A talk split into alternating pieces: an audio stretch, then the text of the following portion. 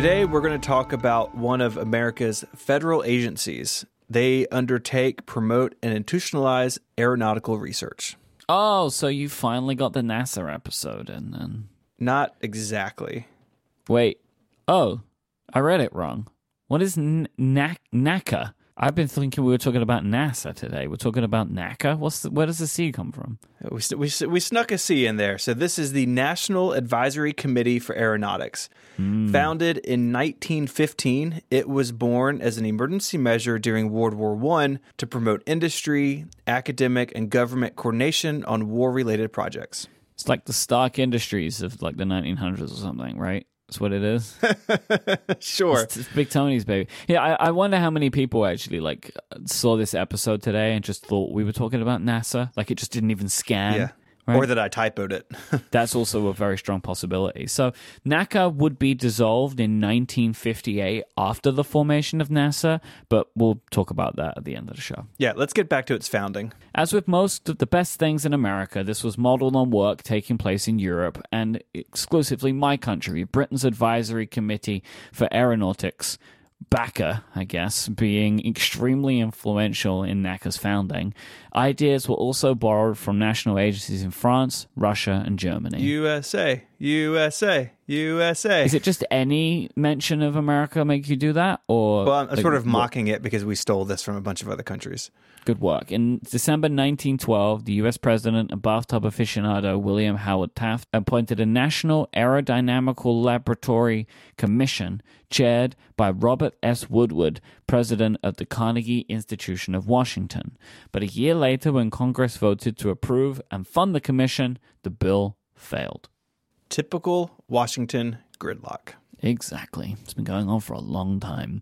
Two years later, another attempt was created. Charles D. Walcott was the secretary of the Smithsonian Institution from nineteen oh seven to nineteen twenty-seven, and he outlined the creation of an advisory committee to, and I quote, supervise and direct the scientific study of the problems of flight with a view to their practical solution, and to determine the problems which should be experimentally attacked, and to discuss their solution and their application to practical questions. You follow that, right? Everyone got that. We all know what yeah. we're talking about. You yeah, could put easily. That on a challenge coin. Or a T-shirt.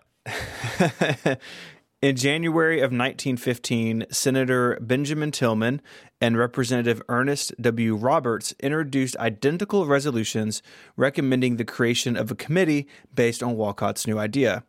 They attached the proposal to the Naval Appropriations Bill, all but guaranteeing its success.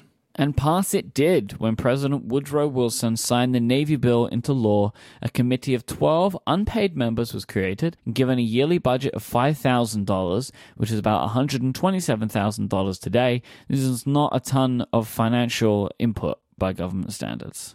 Really wasn't. No. By nineteen twenty, things were humming along when President Wilson appointed Orville Wright to NACA's board.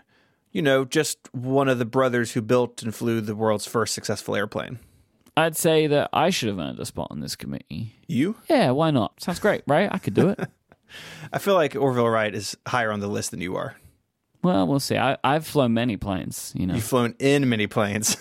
Ah, uh, that's the problem. Anyway, around this time, NACA had adopted a broader mission to promote military and civilian aviation through applied research that looked beyond current needs. This meant that both commercial and military clients were able to use NACA facilities for research and development, often collaborating on projects. By nineteen thirty-eight, the agency had over four hundred twenty employees, Blaze it. many of whom had great freedom to research projects both on and off the clock. The teams were located at four main facilities: Langley Memorial Aeronautical Laboratory in Hampton, Virginia, Ames Laboratory in Santa Clara County, California, the Aircraft Engine Research Laboratory, which is now known as the Glenn Research Center in Ohio, and Edwards Air Force Base in Southern California. All right, let's talk about some of the work that's done at these locations after this break. This episode of Ungeniused is brought to you by Hello. Hello makes insanely comfortable buckwheat pillows. I don't know if you've tried one of these, but they're really different from regular fluffy pillows. They support your head and neck, and they don't collapse under the weight of your head like traditional pillows, and they stay cool and dry compared to feather or foam pillows. Because it, it breathes better, it means these pillows always have the cool side. You don't have to flip it over if you get warm and humid at night. and you can add or remove filling to suit your needs so your pillow can be just the way you like it. People have been sleeping on buckwheat pillows for years. They're very popular in Japan, and they also appear on the pillow menus at fancy hotels.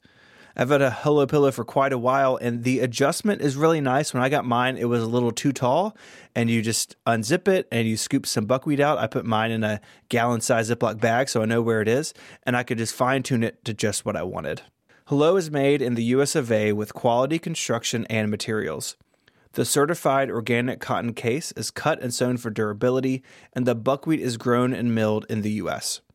So if you're curious to try one of these, you can. Sleep on it for sixty nights, and then if Hello isn't for you, head to hellopillow.com slash ungeniused right now to get your own buckwheat pillow.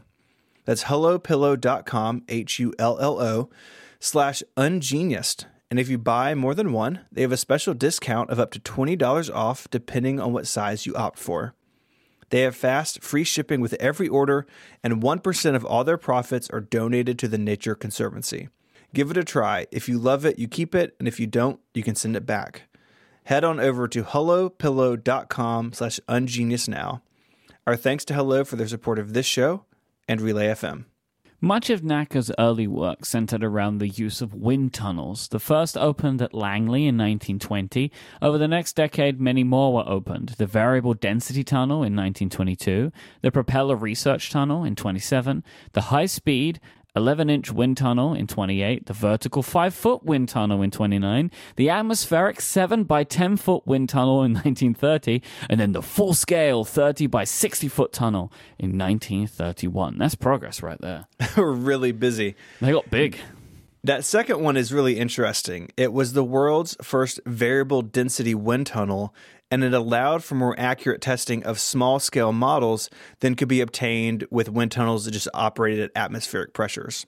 These facilities gave manufacturers real data when designing new aircraft. For example, Boeing was struggling in designing the superchargers that were required to allow the B seventeen Flying Fortress to maintain power at high altitude.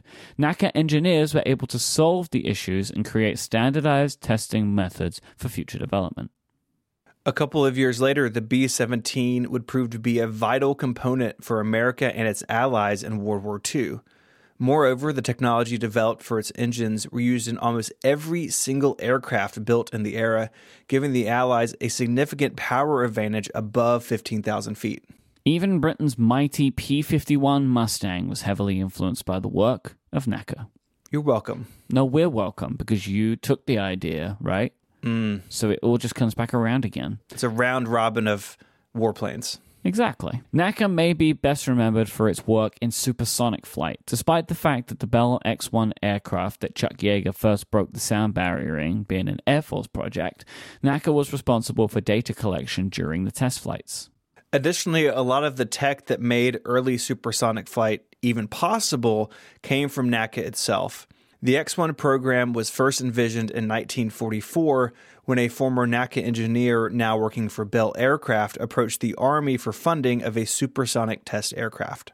In nineteen fifty-one, NACA engineer Richard Whitcomb determined the area rule that explained transonic flow over an aircraft. The area rule is a topic we can probably get to another time, maybe, or at least it's not something we're going to get into right now. But in short, is the design technique used to reduce an aircraft's drag between Mach zero point seven five and one point two. This work was initially classified, but Whitcomb has since been credited for one of the most important breakthroughs in modern aeronautics. NACA also participated in development of the world's first aircraft to fly to the edge of space, North America's X fifteen. And much of NACA's work continues to literally shape aircraft today. I like that. Literally shape it. Mm-hmm. Wind tunnels. That's what that's what they do. Yeah. It wouldn't last forever, though, as in nineteen fifty-seven, Hugh Dryden, NACA's director, established the Special Committee on Space Technology. A year later, James Killian, who chaired the President's Science Advisory Committee at the time, wrote a letter to President Dwight D. Eisenhower urging the formalization of space as an area of work and research. Killian suggested NACA was the perfect place to start. By this point, it had seven thousand five hundred employees and over three hundred million dollars worth of facilities. So in July nineteen fifty-eight, NASA was born.